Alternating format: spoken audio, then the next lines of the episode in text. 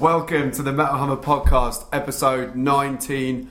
What a few days it has been. Ellen Luke, how the hell are you? And now, that- now that I've got into podcast voice mode, I can hear how screwed my voice is. Jesus. Yeah, my, how you feeling? My throat's been quite sore. I've been necking strepsils the last couple of days. But what a weekend! What a weekend. We are still probably fairly safe to say a little hungover, a little rusty around the edges. I want to go to bed. From what was, by many accounts, um, one of the greatest Golden Gods nights we've ever had. Uh, Monday night, of course, it was the Golden God Awards at the Indigo in London, and my God, what a night! Thank you for everyone that came out to support us. And the vibe in the room was just brilliant all night long. To start off with, um, crowd was so into everything that happened. It was just, it was what a vibe. Yeah, it was a really amazing vibe, and uh, I think people were so excited to see all the bands that were playing at the awards. Obviously, Carpenter Brut, Meshuggah, Baroness, Parkway Drive. Parkway Drive, Myrkur. unbelievable. That's crazy. Myrkur was very cool. Carpenter Brut kind of kicked things off. Uh, really cool to see a lot of people obviously experiencing them for the first time. That was, you know, kind of why we wanted to put them on because we think it's an exciting thing for the scene what they're doing. Uh, and you can see you can see a lot of kind of bemusement turning into oh, okay. As yeah, yeah. I think people slowly got it because it sort of the lights went down, then a drummer came out, and then I think then the guitar, the guitarist, and then the Carpenter Brut himself, I guess, the the electronic man. uh, yeah, I, I, yeah, so it took a while to finally to get going, I think. But, yeah, but, but when it kicked off, I think people, yeah, like you say, they got it, and yeah, it wasn't necessarily um, the moshiest as performers as we saw that night, but I think people were getting it and started drinking. It was a lovely time. and he's There was he's a lot of the, chat about it as well. Uh, I spoke to Skindred before they came on, and uh, they were kind of like, "Oh, you know, I've heard about Carpenter Brut. Mm. Heard that it's 80s. Don't really know anything about it." So there was a, a little bit of a buzz. yeah, definitely a buzz band, and they're- I know that they're back in. Uh, they've just announced dates for like October, I think. Oh, cool. Mhm. And um, I think the similar sized venues across the country that they're doing, but in London they're doing the Forum, which is like a 2,000 cap venue. So that is a real explosive thing that's going on there. You know where you heard about it first. We're very excited about well it. done, man. You Uh, broke Carpenter.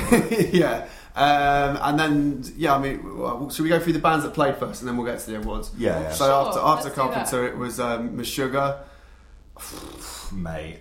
Don't Do Bad Gigs. Came on a little quiet at first, maybe, but then Yeah. someone realised and turned it the hell up, and it got it got loud. yeah, that was, that was I was on the floor for when uh, Meshuggah came on, it was a bit like, oh, it's a bit quiet. Then, like you say, someone obviously was snoozing and noticed, and, and suddenly it got way heavier, way more intense. And yeah, like you say, Meshuggah just don't do bad shows, and seeing them play to s- a, a much smaller crowd than they're used to is, you know, always a good thing. Yeah, and also to be fair, you mentioned that Carpenter Brut wasn't the the moshiest uh, crowd but When Meshuggah came on, it was like someone had chucked a grenade into the middle of that Yeah. pit. It went, it went off. It was wild. You never quite know what crowd you're going to get at Golden Gods because you know a lot of people are tired from the weekend. A lot of people to download. Uh, obviously, it's kind of an award show as well, so it's slightly different vibe for a usual gig. But it's fair to say that uh, people didn't come to play. No, and it's probably the busiest I've seen Golden Gods. It was It was, packed. yeah. It was packed. Yeah. Yeah, again, in fact, we'll we'll keep doing this through the show because it was such a great vibe. But thank you to everyone who properly came and A lot and- of you turned and up.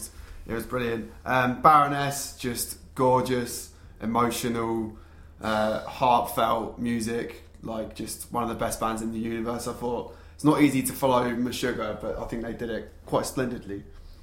With Myrkur in the middle, you missed out. Oh, Myrkur, of course. Oh, yeah, because that was weird. Yeah, because Myrkur came and did like a kind of very brief acoustic set. A little interlude. in Myrkur terms cleanser. means um, I think it's like Mercure. Oh. Yeah. Mirka. J- Jasta made a point. Oh, shout out, J- shout out, host Jamey Jasta, by the way. Blinding job Yeah, as he always. Great job. Um, what do you You say? we laugh. I think it's Mirka. Mirka. I think. Compare yeah. the Mirka. Jamey Jasta's Instagram Right. story on the night was him and Mer- Mercure um, uh, debating how to say it. Um, so yeah, apologies if I got that wrong. I'm very tired. But, um, uh, But she was yeah, great. yeah, it was cool. It- yes, Luke was right. It wasn't Baroness straight away. It was Meshuggah who came in just blew the building to bits, and then Mercure came on and did a kind of acoustic set, which for her means like there's a cellist on stage. She's banging the big kind of drum thing. don't, know, don't know what kind of drum that is. The big like tribal Yeah, yeah, yeah. I Type what you mean. um, doing the kind of uh, high end, kind of screeching, s- shrieking thing she does. It, it was different, and a lot of people were kind of like, "What the hell's going on here?" A lot of people Yeah, are it into it though, I think, because she's still she's an underground artist, but a lot of people there were getting what she was about and Mhm. and why it fit into our world. Because what she did really was not a metal performance in any way. You know, it, but it was. I think everyone was sort of got it. Yeah, totally. And then it did go on to Baroness, of course, as I did say. And yeah, just again another brilliant band. I think a nice change of pace for the night. Um, they played mostly purple stuff. I don't know if they played much off any other album actually, but um, like "Shock Me" is just Yeah. one of the most gorgeous songs of the last few years, and it just it really filled the room. And I like the kind of stuff they had where they were projecting little the little um, like silhouettes and effects across the crowd. They were really really nice. Yeah, yeah, yeah. John's voice is just amazing. Like whenever you see him or see Baroness sing, like he, they on Shock Me especially. Yeah, he, they, Baroness is just wicked, aren't they? Yeah, absolutely. God, the voice is going. What is I wrong know. with us all? I all know. need strepsils. I know, it's been wild. Uh, that all said, I mean, three brilliant artists we just talk about there, and uh, and I think it's testament to how healthy the scene is that a lot of people, when we announced Meshuggah, I didn't realise a lot of people assumed they were headlining. Yeah, yeah, Before yeah. we so actually did announce the headliners. Just for my sugar, and we're just talking about Meshuggah all night. We're just super stoked for Meshuggah. Yeah, yeah. And then, so we we obviously will get to the venue early, a couple of hours or so before doors open. We walk in and we see Parkway's drum set on this small, I mean, not small, but by that standard, very intimate stage, and it already looks ridiculous. Yeah, yeah. when the initial wrap of well, the final wrap of awards finished, um, they brought on more stuff. this is, this is going to get ridiculous. And honestly, if you were in that room, I mean, we've been watching Parkway for ten years, and I never think I'm going to be able to go. They were better than I thought they would be because you just always think they're going to be a ten out of ten. Yeah, That was like out of control, it was Yeah. stupid. out of fucking control. What was it? Five or six songs they did, So they did six songs. Um, and it just got better. Like Yeah. more fire, more you know, what's the word? Ferocity, Yeah. I suppose. And yeah, just yeah, just what a band! Like, it's ridiculous. The day they announced they're headlining Alexandra Palace is the day they play to what a thousand people at the Golden Gods. yeah. It would have been amazing without the fire and without the drum kit, but they just lifted it up that bit more. It was just super exciting to see It it start really to cool. rotate and to see at the beginning the fireworks go off on top of the kit as well. It's such a tiny place comparatively. I I- just burst out laughing as soon as that kit started spinning though, because it was like you're watching all this fire and you're like, this is a, this is really metal. This is a lot of fun. Then the, uh, there's no like warning the kit's going to start spinning. It's not even. I think it's just during the verse it just goes, Yeah, yeah. and you're like, the fuck is going on? It's during Like, the Stopping is- Crushed, isn't it? That they first started, or maybe that, no, that was when they set it on fire. Yeah, sorry. yeah, yeah. Silly me. Yeah, they, they set the, they set the spinning drum kit on fire as well. But the good thing about this is like it's by a by distance the biggest set we've ever crammed into a Golden Gods Yeah, yeah, yeah. show. Like by no one's ever tried to do that um, uh, an awards before really, and that was amazing enough. But I think what really made the set really impact more emotionally was how kind of hard the band were going. Yeah. And like during the last song, um, which was Bottom Feeder, um, it just got to that kind of no mercy, no pity, like the break right near the end. And Winston just went, fuck it, I'm getting in there. And li- while all this other stuff is going on on the stage, he suddenly like jumps into the crowd, Yeah, yeah, crowd yeah. surfs right into the middle of it. Grabs everybody, and then you just get this mad like visual of him like doing the now snap your neck to this, like in the middle of about a thousand and a half people, all losing their fucking minds. It was absolutely mind blowing. I actually couldn't follow him in the crowd because it was all so Yeah, like, chaotic. where's- I was actually Winston? like, yeah, I was like trying to find him and follow the hands. Like, It was amazing. It was like it was emotional. It was powerful. It was uh, like we. It's hard to not sound like we're just banging our own drums here, but it was beyond a doubt one of the all-time great God sets, and like I think just further proof that Parkway are one of the most exciting bands in metal in the 21st century. I know they say they, they won an award that night, thoroughly deserved as well. They you know, did. and it's yeah, they are one of the not one of the few bands, but one of the bands that are in the ascension now that I think deserve it. Absolutely. You know, more than others. So yeah, that was awesome. Thank you very much to them. Thank you to all the other bands that came down. Thank you to everyone that repped. Uh, and thank you to all our winners as well. We'll just we'll run through all the winners now. Um, some of these public voted, some of these picked by the, the good people at Metal Hammer magazine.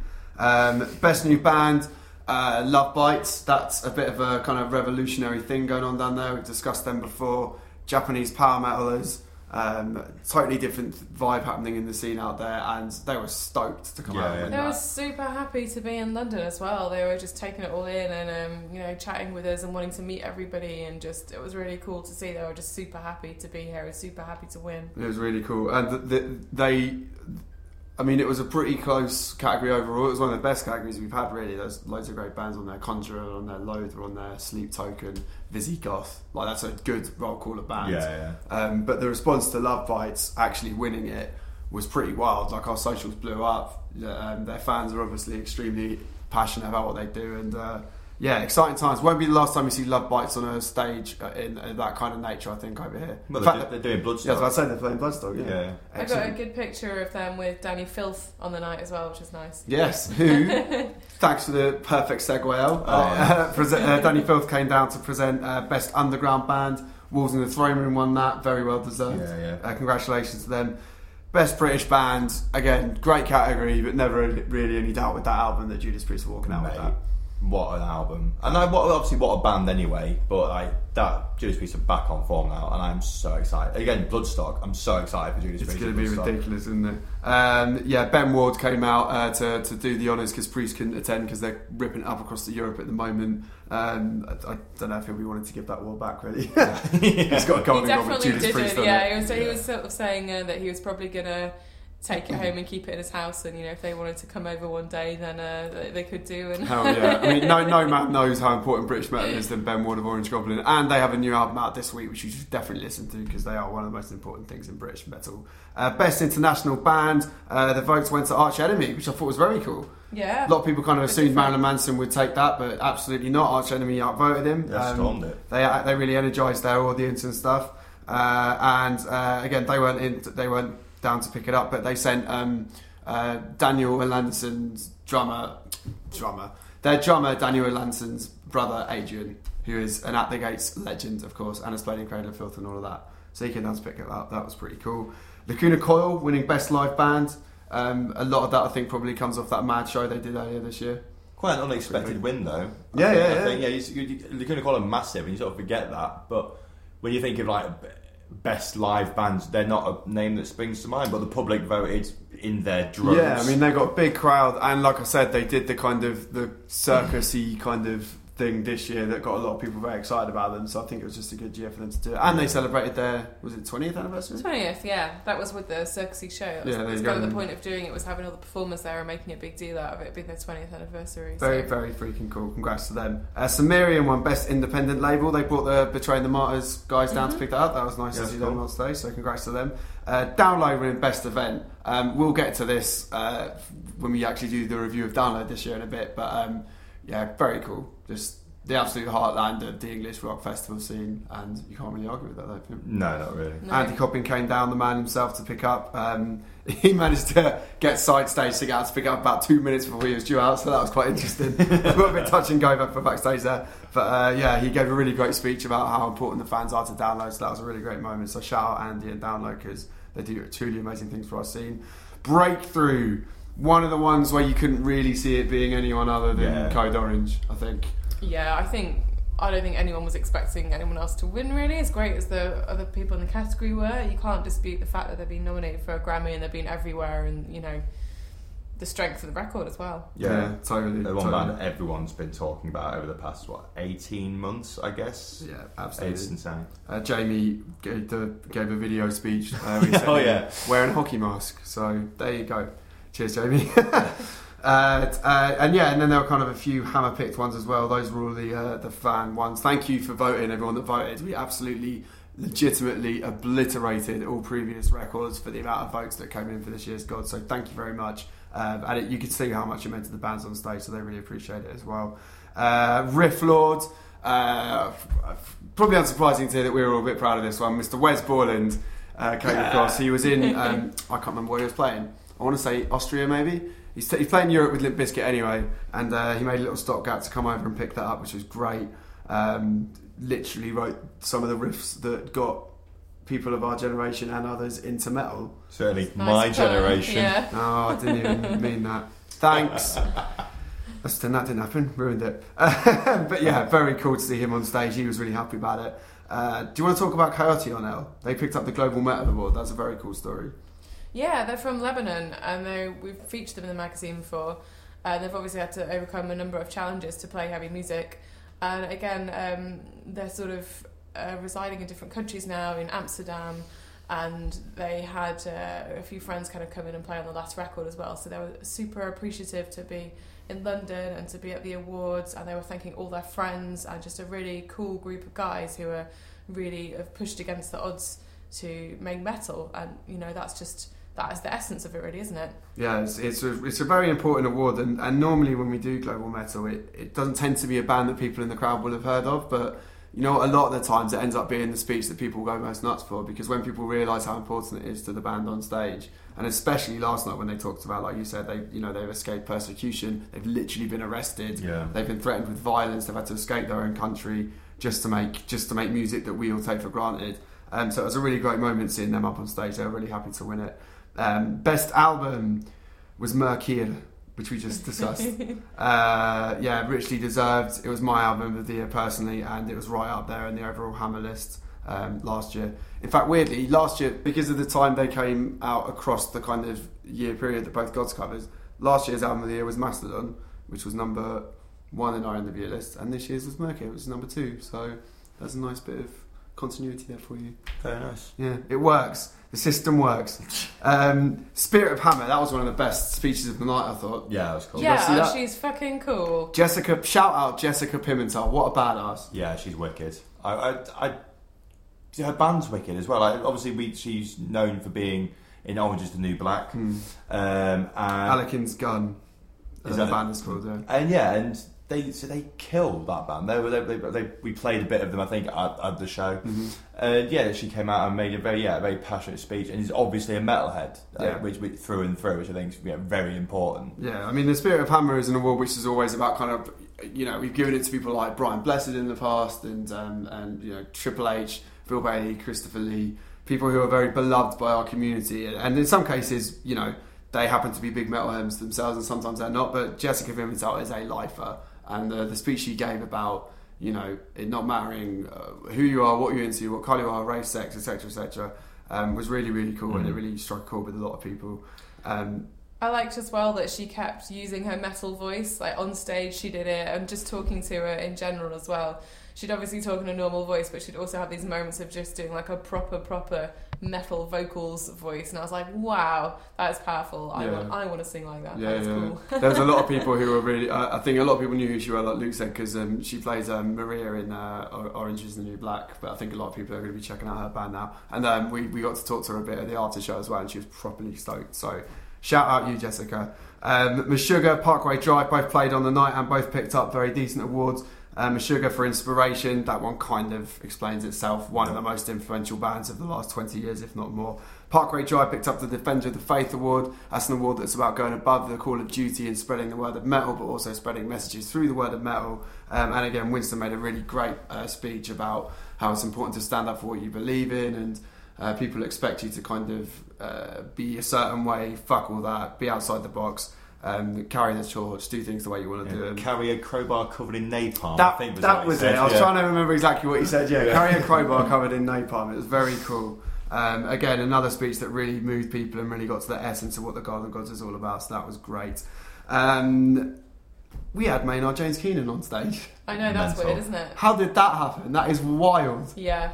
Um, picking up the Icon Awards again, self-explanatory. One of the biggest names and most important names in the history of music, and he came out on stage looking very dapper, and he seemed to be genuinely chuffed with his gong. I would say. Yeah, he, he had, like you said, he looked very dapper. He had a great suit on, really Did, sort yeah. of like a high end black stylish suit, and he looked pretty happy to be there. Just quite sort of understated appearance, but you know, d- dis- decisive. Is that the word I'm looking for? Yeah, definitely, definitely. It was it was a star when he rocked it. Um, the crowd and- was so stoked on him walking out as well because it wasn't announced who it was going to be, obviously. no. And then Dan Carter, Dan P. Carter, who was doing this, like the uh, the introductionist of it was, didn't even announce who it was. He just telling this story about meeting someone in an alley, and then just used said, "And Maynard said," or something like that. Then everyone went, "What?" Yeah. And it was like, "He's here! You're kidding! He's here!" It was really cool. And So then, good. and then, I mean, you know, just when you think you can't get across seeing the likes of Maynard James Keenan and Wes Borland and all these other legends uh, hanging out together, Zakk Wylde walks out to introduce this year's Golden God, Ozzy Osbourne. Uh, Ozzy's speech was short but sweet, I would say. Yeah. Yeah, And yeah. Didn't mess around. You know, he was, he was grateful, and he came on and he said thank you, and it was very cool. Um, yeah, it's sort of to the point, I guess. It was, yeah. Um, and yeah, Zakk gave a really great speech. It was a fun anecdotal one about previous awards Ozzy had won and stuff. It was really cool to see I thought Zakk it's quite out on heartwarming, actually. Yeah, it was really nice, wasn't Yeah. it? You can Uh, tell they're properly friends. It's not just we're in a band together. Like, there's, Yeah, there's yeah, more to it. Yeah, I mean, he calls him the boss. Um, a- and for those that are wondering, yes, the Osbournes, all of them, the family were backstage, and it was like. Uh, it, at times, it was a little bit like an episode of a certain reality TV show from many years ago. It got a bit wild, but uh, yeah, very, very appreciative for the Prince of Darkness coming down.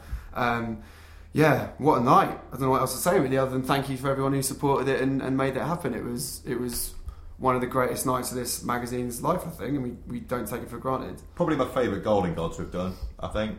I, I, I think I, mean- say that every year, but at the same time, this one, like, I think just having Ozzy there and then Parkway following it, it's like this is like the best half hour of anything. Yeah, it was insane. Just ending it on that high of Parkway with Winston going into the crowd. The mm. energy was so high there. Absolutely, yeah, and, and it's a good point about going from Ozzy to Parkway because you know you've got the kind of probably undisputedly the most famous name in the history of heavy metal on a stage, and then right after that you've got one of the bands who are really stepping up to kind of make that legacy proud and take it forward. And Yeah, yeah. we talk so much on the podcast about who's going to come and be next headliners, who's going to take metal forward, etc., etc., etc. And Parkway have absolutely made their stake once again to that um, over this last weekend. So that was Golden Gods. Thank you once again. Um, a little other thing happened this past weekend that just uh, just went by, guys. What was it, Mel? Well, I'm glad you asked. Uh, Download Festival, the biggest festival in any self-respecting rock and metal head's calendar. Um, it didn't rain. It didn't rain. Not only did it not rain, but it didn't rain for the second year in a row. And by the end of the weekend, the kind of last couple of days, it was actually gorgeous Yeah, weather. It was amazing. Yeah, the, It the was last crazy, day was yeah. genuinely, you know, like a hot summer's day. Absolutely I mean, it did immense. rain a little bit on the first day. Yeah, little, little But- When we got splashes off- here and there. I wasn't think Yeah. af- uh, probably because Sunday was so warm and sunny and sunburningly, inducingly warm, uh, that became a distant memory. Yeah, absolutely. um, but yeah, fantastic weekend. I think um, they made a few uh, site changes in terms of where everything is and stuff like that last year, and they kept it like that this year. So I think people have got their heads around the slight tweaks they've made to the site now. Um, and I think that helped the vibe just get straight into people enjoying themselves. And I, and I think it was, atmosphere wise, I think it was one of the best downloads I've been to. Yeah, Yeah. everyone was so happy. I, we, I, I don't know if it's because there's not many you know, angry bands on the main stage, a lot of, but but it's, yeah, it felt yeah like genuinely like a big celebration of rock music, really. Not, Yeah. not, not so much metal, obviously, when you look at Guns and Roses, but it's just rock and roll, man. Hell yes. So uh, who did we all see on the Friday then? Let's try and start On roughly Friday. from the bottom end and go up. Uh, so look, Employed to Serve. Oh yeah, of So- course. I only saw a little bit of them. How was most of their set? Fucking brilliant. Like it was. I'm trying to remember now. It was just a bit. Yeah, it was packed. To be fair for them, like not the It not the was, busiest of the day, but really, really good. And yeah, they just did. They, they looked like they were a proper band, which might, which is like a weird thing to say, but they sort of came out all wearing it branded Employed to Serve" shirts, and it was just. and Oh, they- They've gone big time. yeah, and it was, and it was, it was just because it was about to rain and it was the only coats they had. But they were, they were just like, right, okay, we like a, we're a proper fucking band now. We mean this, and yeah, everyone was going hard for it. It was yeah, just great to see, really. And that, that, to be fair, that's the Avalanche stage, is it? All day was wicked. Yeah, it was very, very good. I saw Cancer Bats on that stage. They were again. It was. If you've ever seen Cancer Bats, all you need to know is it was a, another excellent Cancer Bats show. If you haven't seen Cancer Bats, what the hell's wrong with you? Go Yeah, see Cancer how have Bats. you managed to not see cancer? Uh, yeah, it was great. Um, they talked about how kind of playing Hail Destroyer in full and all that kind of stuff. Very cool. Did you see anyone else on that? So you saw some other bands on that stage. Uh, I saw I saw Cancer Bats, and that's it on that stage. I wanted to see Straight from the Path, but I missed it. I uh, I talked to um, someone, uh, shout out Travis Riley, who uh, came back from Straight from the Path, and he said it was very, very good as well. Uh, well, kind of dip, dipping in and out here. Oh, you went to see Jonathan Davis, didn't you? Yeah, I did. I'm How a was big, that? A big fan of Korn and Jonathan's work, and I, I like his solo record, even though it's kind of had mixed reviews. I think people aren't so sure about it. Um, some people kind of like it because they like his Korn stuff. Some people prefer Korn.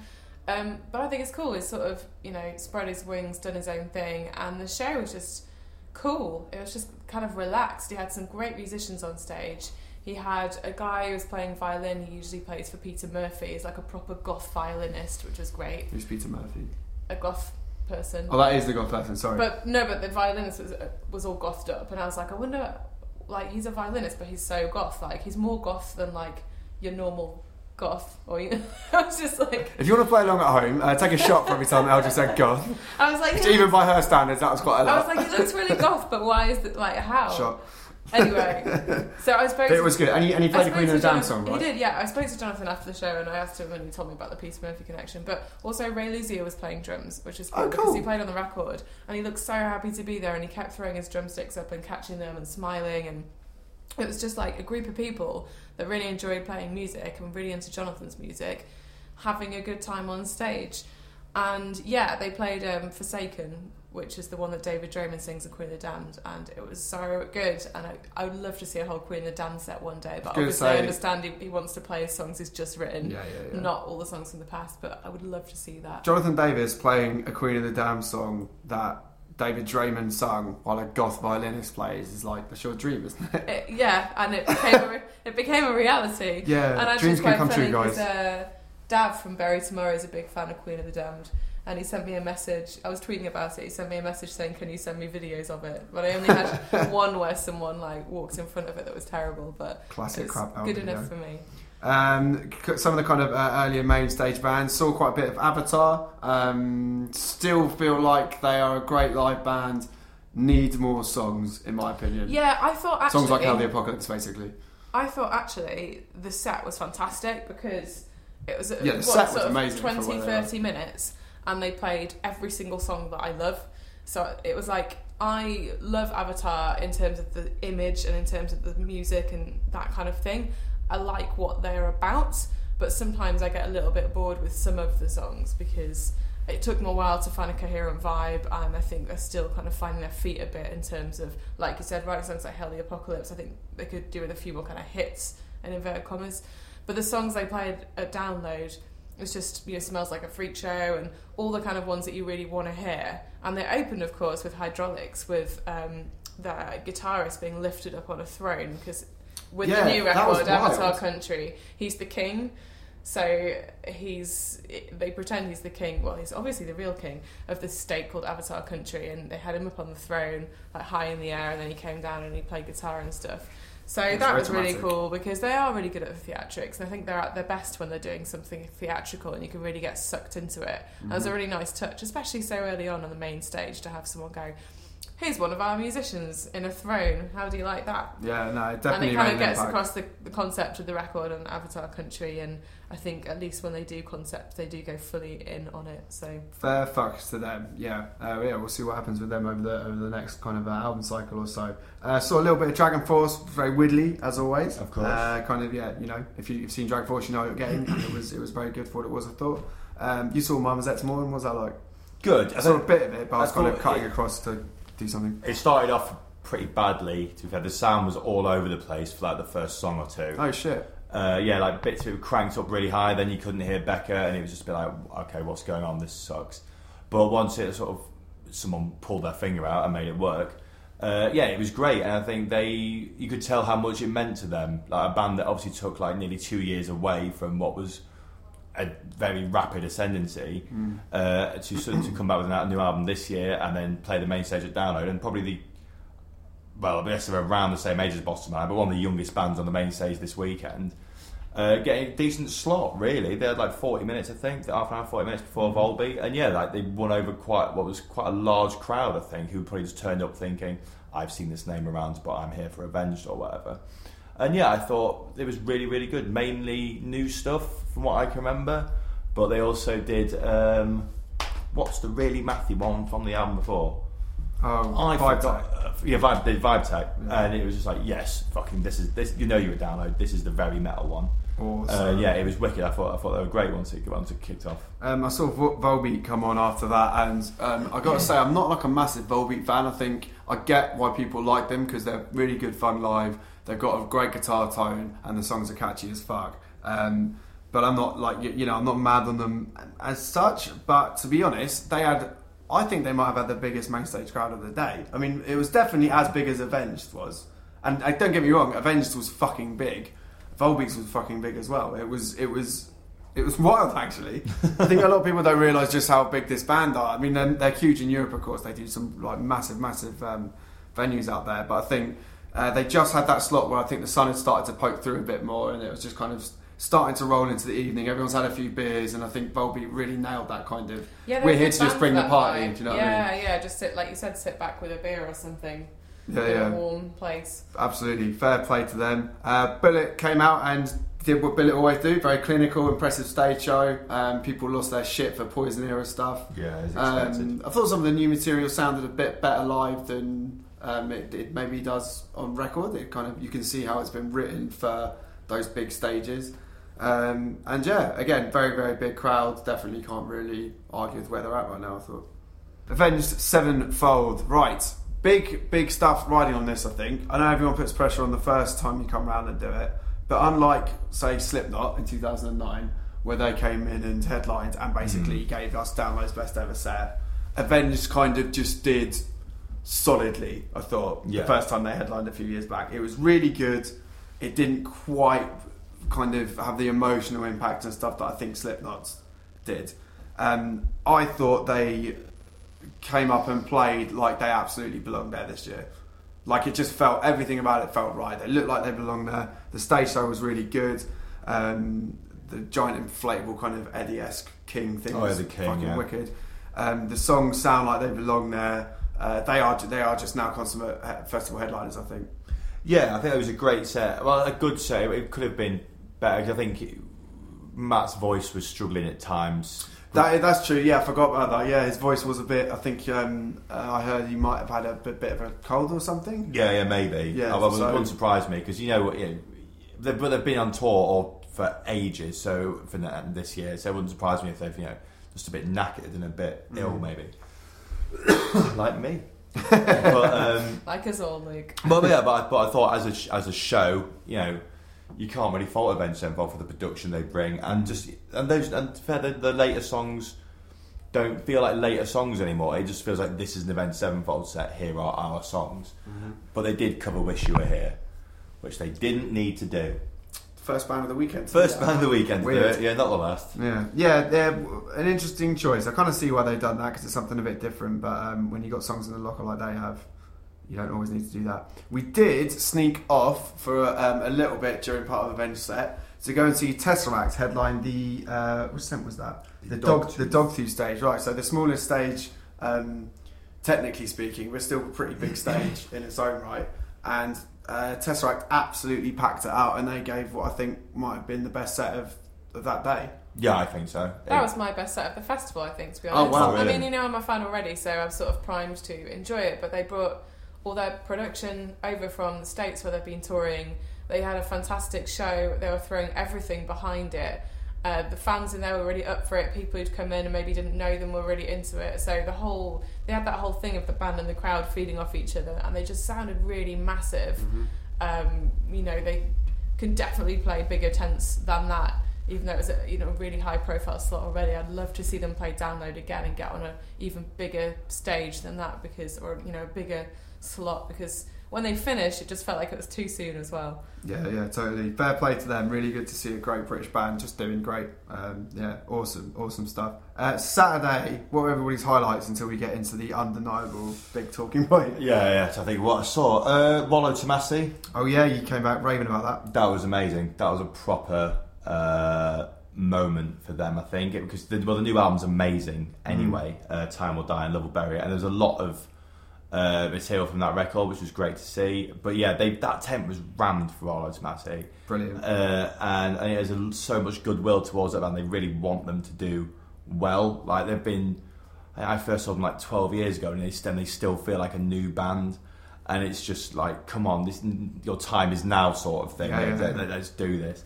But after they finished, uh, the Fever 333 came on. Oh yeah, for Oh, the yeah. quote That unquote surprise set. Yeah, and that was the best thing I saw of the weekend. Like Wow. it was fucking. That was my second best of the weekend, I It was incredible. it started off with. Uh, They Ja- did like a rage thing, didn't they? Like yeah, sort of. Yeah, like they had their big. Uh, like proje- Tanamo Bay kind of. yeah, like a projector screen came down and it showed. It like counted. It showed like an old timey cinema countdown thing. And then there's a, from what I can remember, there's a lot of like just f- old news footage of like riots and stuff, and Jason stood there in like a boiler suit with a bag over his head for ages, uh, for, to a point where you're sort of like, is this the whole set? Is this some sort of protest they're making? And then, and then suddenly, it, oh, the music kicks in, the, and the projector screen drops, and there's about ten guys stood there with bags on their head and their fists in the air. Uh, Jason rips his bag off, and the band go fucking mental, and Cool. and just go yeah insane for about half an hour. And so there's like two roadies like constantly on stage fixing mic stands and shaking other stuff off stage because Jason's just breaking everything, and it's so good. Yeah, the news and the, the, I know it's not an album; it's technically a mini album or an EP or whatever it is they've released. It I played pretty much all of it, and yeah, it was, it- six songs on it. yeah, it was just so good, and it ended with him, you know, climbing the scaffolding of the stage and whatever. But just watching Jason go insane again with members of you know of the Chariot, and you're like, this is the this could be the greatest thing ever. Awesome. Uh, yeah, I just loved every second of it. Like the, The drummer energy in that room was amazing. Yeah, he's got out from his kit, so next to it, back flipped, then went back, went back to his just kit like it was no big deal. Amazing. It was just like fair enough, mate. Uh, slightly different vibe. Al, you went to see Sleep Token on the Dogtooth stage. I did. Well, actually, I went to see Bury Tomorrow and then Sleep Token. Oh, okay. I They saw kind Barry of- tomorrow as They well. kind of overlaps, like, um, and it was, a, it was a really difficult call because I'm really into both bands, and I watched the first bit of Bury Tomorrow, and I was expecting them to come in with Black Flame, and they came in really strong with Man on Fire, and everyone Mm. was really fired up about that, and the crowd was massive. They had a really, yeah, they had a brilliant, crowd. brilliant crowd. And Earth bear in mind, like, Fantastic as well. yeah, exactly. exactly. Cemetery. It's just one of those. I mean, they don't have many songs to play because it's a short slot, but every song they wheeled out, you're like, ah, it's this song, it's this song, it's really good, and it just sounded great. And um, I didn't really want to leave to go and see Sleep Token, but I also really love Sleep Tokens, and I hadn't seen them before because they'd only done six shows. I think this was their seventh performance, so I just wanted to go and see what it was all about. And got in the tent, and then it was really weird because I was all hyped up after Bury Tomorrow, and Sleep Token are very much a kind of more introverted Yeah, yeah, dark yeah. proposition. They wear masks. They've got their instruments. They kind of hunch over them, sort of stay in the shadows. And it was really good. Um, I really enjoyed it. Calcutta sounded great, and I like what they've got going on. And I'd, I'd love to see it sometime at their own show in a dark place where um, you can really kind of delve into it. But there was a little bit of me that still wanted to go and watch the rest of Bury Tomorrow, so I snuck out at the end and uh, caught the end of Black Flame. But yeah, it's a shame you always get clashes at festivals, and they were two for me it? that I really appreciate both of them, and it was. I'm glad I got to see half of them each, but uh, I want to go and see them do proper shows Yeah, of course. you know, now. I think it's worth saying we've kind of picked out a few bands and we've talked about like Tesseract, Employed to Serve, Rolo Tomassi, Bury Tomorrow. A lot, lot of British bands really doing well at Download Yeah, this yeah. weekend. And when you think about uh, the headliners and stuff, obviously, obviously Ozzy's British, you know what I mean. Um, it really kind of it's really cool to see them still kind of uh, taking a lot of attention for themselves, as it should be. Um, you saw Babymetal, didn't you? El? I did. I saw Babymetal. How is the new era settling in? And was was more importantly was you either? No, Oh, But it boo. it does feel like a new a new era. That's the weird thing. It really does because they came on and She was holding them back, if anything. but don't say What, that. um, You've seen those fans. We will be we will be in serious trouble. It felt like a new era. Um, they obviously are doing this new storyline. It's a dark storyline. So they came on and they had black outfits on and they had what are those things called that you hold like a staff? They had like weird staffs. So Scepters. Yeah, across cross between a and staff. It didn't have like it was like had like a round bit at the end. So yeah, maybe a scepter. I don't know. And they were kind of like thumping them on the floor, and their outfits are like darker than usual, and they've got loads of eyeliner on, and they've obviously you know got older since they came and played here because they were only teenagers when they started, and now they're kind of getting into their twenties, and so they just genuinely look kind of grown up and more mature, and it was super dramatic and when you kind of think about them in the old outfits now, the black and the red ones, that sort of seems like it was ages ago. They, they really seem to have grown up and matured quite a lot. And then obviously the songs came out. Oh, and I guess the Yui thing to address that. They had a Su-metal at the front as usual, who's the main vocalist, and then Mero was behind her. And then instead of Yui, they had two other girls who were dancing. So they had three people behind Su-metal, and it's quite an interesting change because what the way that they did that, it really allowed Su-metal to go around the stage and kind of be more of a front person rather than doing the choreographed dance with the others, while the others um, kind of did it all around her. And there being three people instead of two doing that, it kind of gave the stage like a lot more action and a lot more energy. So that was quite cool to see. And yeah, it kind of really did feel like watching the next evolution. I wonder if they're gonna do some kind of Su-metal solo album at some point, whether they're kind of priming her for that. Um, I'm not sure what's happening with Yui, whether she's going to come back. I don't know whether if she did come back, if they'd keep the extra dancers and kind of make it bigger in that way. There are a lot of questions that remain unanswered, and sadly, the Fox God did not come down and tell us the answers. Although Su-metal did dance around at one point with a kitsune mask and kind of hold it over hers and stuff. So there was, you know, the allusion to the ever-present Fox God, but he did not tell us about what his plan is Well, for Babymetal. we will find out in due course, I am sure. It was great Uh, though. It was super entertaining, and again, the crowd was massive. Uh, karate sounded good, and that's the best song. So Great. Yeah. Um, we talked about Parkway headlining the Gods earlier, so if you want an idea of what they're like at download, take what was at Golden Gods and times it by 50. Uh, it was crazy. Yeah, it was I saw awesome. kind of the middle section of the set. Oh, I saw the start of it. They just uh, uh, they owned that stage. The second sta uh, download, if you've never been, the second stage is um, very very big outdoor stage in its own right. And when that field's packed, it looks pretty impressive, and they totally packed it out. Um, which, given that people were already queuing up for Guns N' Roses, is no small feat. Um, and yeah, kind of felt like when Avenged did Sonisphere that year, um, when they were headlining the second stage, and you went and watched them, and you just thought that band is going to be headlining festivals one day. And I, and I, Parkway have all the tools to do it, so fair fucks to them. Um, unless you happen to like kind of uh, a lot of straight up rock and roll, um, Guns N' Roses was the thing on Saturday. Yeah. What are we saying? Oh, it was long. yes. So you guys all had a go at me last week when I was like, I'm looking forward to, it, but I think I will get maybe a bit tired in the middle. And I think for me, there still were too many covers in the middle that I felt made it sag a bit. Like the momentum dropped a bit. I thought they were really good and I had a great time, but I probably could have had an hour less and been just as happy. No, I agree. I think they didn't play the full three and a half hours. They played for three, which is still a long ass time. But they did, yeah, like I say, it did dip in the middle where they just sort of threw in a load of covers, and Slash just went off on one. Yeah, there's a lot of times. soloing, but it was interesting. Our um, editor in chief of Hammer and Classic Rock, Scott Rowley, um, was there and he saw it, and he made quite an interesting point. It was like, well, they could have come out and just played the hits and left, but they actually kind of messed around and did some fun stuff, and you know, tried to make the songs do more and work a bit more for what Yeah, they were. Um, which is quite an interesting thing. And I, I can I can see that. You know, they didn't just they, what they certainly weren't doing was going through the motions. Um, so that was cool. But yeah, a lot a lot of soloing, a lot of extended jams, a couple of unnecessary covers. That said, every time I, t- I started to turn around to someone and kind of kind of going, "Well, this is starting to drag on a bit now," they just drop something and Yeah, our place yeah, would go yeah. off again.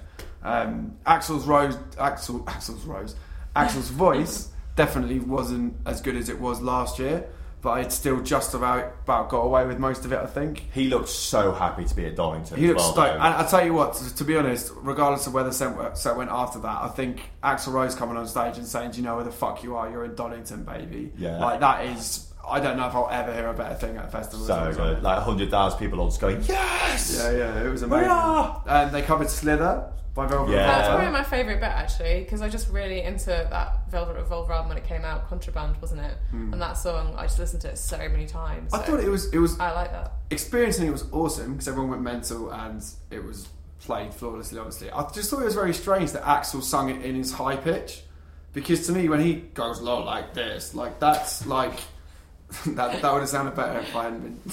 That's still that didn't happen. Um, but yeah, when he does do that, um, he uh, to me that's very much in Scott Weiland's range, and so I found it weird that he kind of did the thing like high I was ended. just Axelifying it, kind of going, well, you know, I didn't sing this song originally, but Yeah, I've true. Axelified it. I'm sure that's the word he used. Yeah, and it, it meant you could kind of harmonise over it and stuff, which was interesting. But it was a bit of an odd, it was a bit of an odd thing. But yeah, like Paradise City Slams, You Could Be Mine was amazing.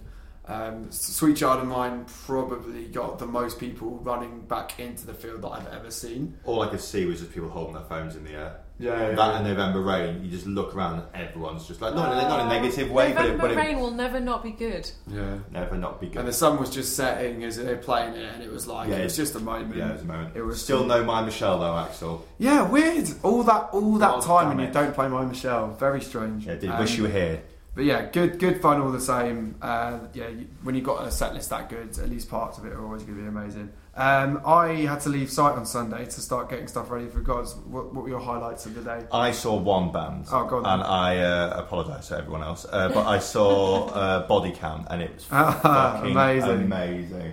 Like they opened on Raining Blood, uh, like their cover of uh, Raining Blood, and it was just brilliant. Like the, the, like the drummer came on, I forget his name, and he starts going like bum bum bum, and you thought, oh, he's just warming up. Yeah, okay, he's, he's checking he's working. They just, kept- they just kept doing it, and the crowd was like, no, they're not going to. And then yeah, suddenly just the riff kicks in, and you got Ice T singing uh, Raining Blood to about twenty thousand people, whatever it was. It's fucking amazing. Awesome. And yeah, then just loads of you know bangers after that. Jamey Jasta came out for Cop Killer, which was wicked. Oh, cool. Uh, and then I can't remember if that, that was the end. I can't remember, but um, then Ice-T brought out his two-year-old daughter for "Talk Shit and Get Shot," that, uh, which was amazing. the most family friendly body Yeah. track. But it was wicked, and yeah, like, it, was a, it was a proper like joyous uh, moment really for what is yeah on the surface quite an aggressive band, but I think there's a lot of fun and you know en- entertainment to be had there. And speaking to Ice T afterwards,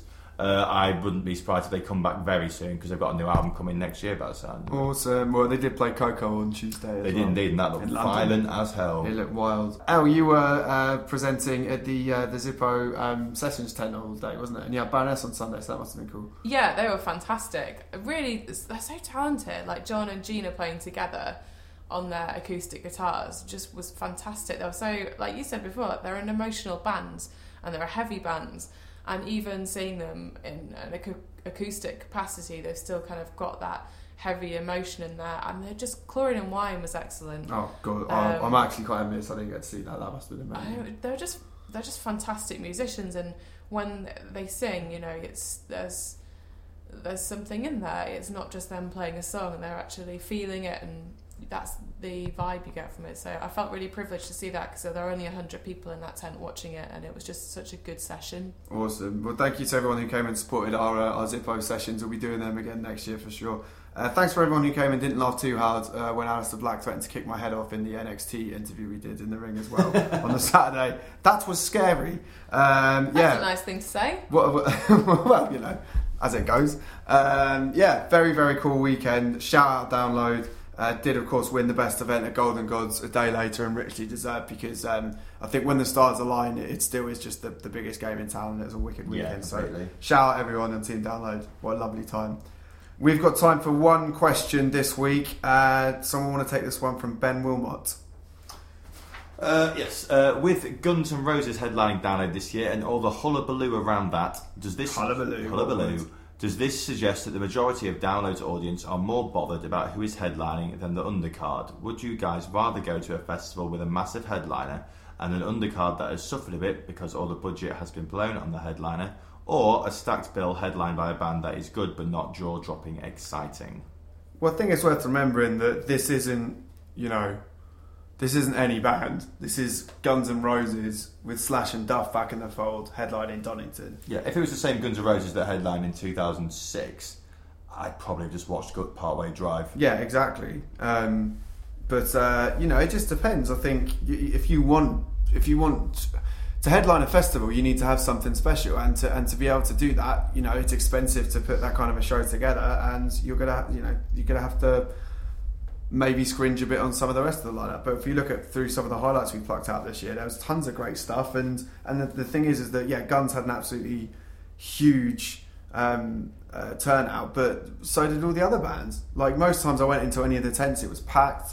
Um, Parkway and Bury Tomorrow both had massive crowds on the second stage. I think I think music quite right across the board got a pretty good showing this year. Yeah, well, I mean, we just talked about Saturday, and we're also enthusiastic about all the bands that we actually saw on that day. So even though Guns were on and they did have a longer set time, and other people maybe had to have slightly shorter ones or move further back in the day, all the sets that we saw were fantastic. Were brilliant bands, and everyone was fully into seeing them. So I don't think that day lineup suffered under Guns. No, Unless you look to the main stage, which I think was, uh, uh, which is, you know, it probably says a lot about us not going to the main stage until Guns N' Roses came on. Yeah, I guess so. But you know, I guess that's also catering to fans who are just poor fans whiskey of Guns minds. and just fans of Guns N' Roses, who you know are just more fans No, of exactly, that yeah. classic rock lineup. And if you were fans of Guns N' Roses, you probably would have really loved all that. But because we're into more metal kind of stuff, we obviously went to see the bands under Yeah. the stages. And, and to be fair, all right, you know, it, it, it was what it was. It was a bunch of kind of straight up rock and roll bands playing straight up rock and roll music. But I mean, Black Stone Cherry sub headlined, I think people take for granted the fact that they do arenas now. Yeah, so they, they are not a small Wembley band. when they come back. I think. Yeah, exactly. So it kind of made sense for what it was. But yeah, um, as we said before, that I, I don't think any any generation of bands or style of bands got a hard time of it at all at Download this year. I think it was really successful for everyone involved. But to answer Ben's question, would you go to a festival with a massive headliner and a weak undercard, or a bill of mixed ability? Fully Oh, depends how much I like the headliner. If it's if it's Metallica doing something special, or it's a Maiden, or again a Guns, Tool, Something Nine like that. But when you've got so many exciting, but you know, like I, the thing I'm most excited about hitting festival season next year is Ghost. Because when that album is, those songs are properly sunk into everybody, wherever they bring it, it's going to be amazing. And I, I don't think they'll be headlining download. I don't think that'll be right no, for them no, right no, now. not but at all. Um, you know, if they got a Parkway esque slot, that that could steal the whole weekend for me. So it just depends. If they're a download, and I hope, and they're probably going to be too big to be in one of the tents. I just hope they play at night time. That's all. I, otherwise, Yeah. it'll be a bit weird. Good point. Well, We can also made. see them with pyro actually. Ghost. Yeah. Yeah, absolutely. I'd Like, love prop- to see like some of the proper stuff they can do. pyro. Get the Like spinning drum kit out. Exactly, Come on. yeah. Yeah, flame. All bands should have flaming spinning drum kits. flaming nuns. Flaming.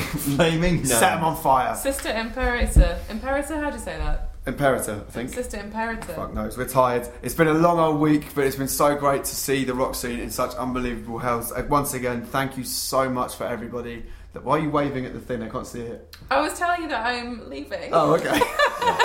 It's not obvious we're just about to say goodbye. God You've got your own separate one. Um, as- thank you to everybody that came down to rep at the Golden Gods. It was one of the best nights we've ever had at the magazine, and you know we're just getting started with that shit.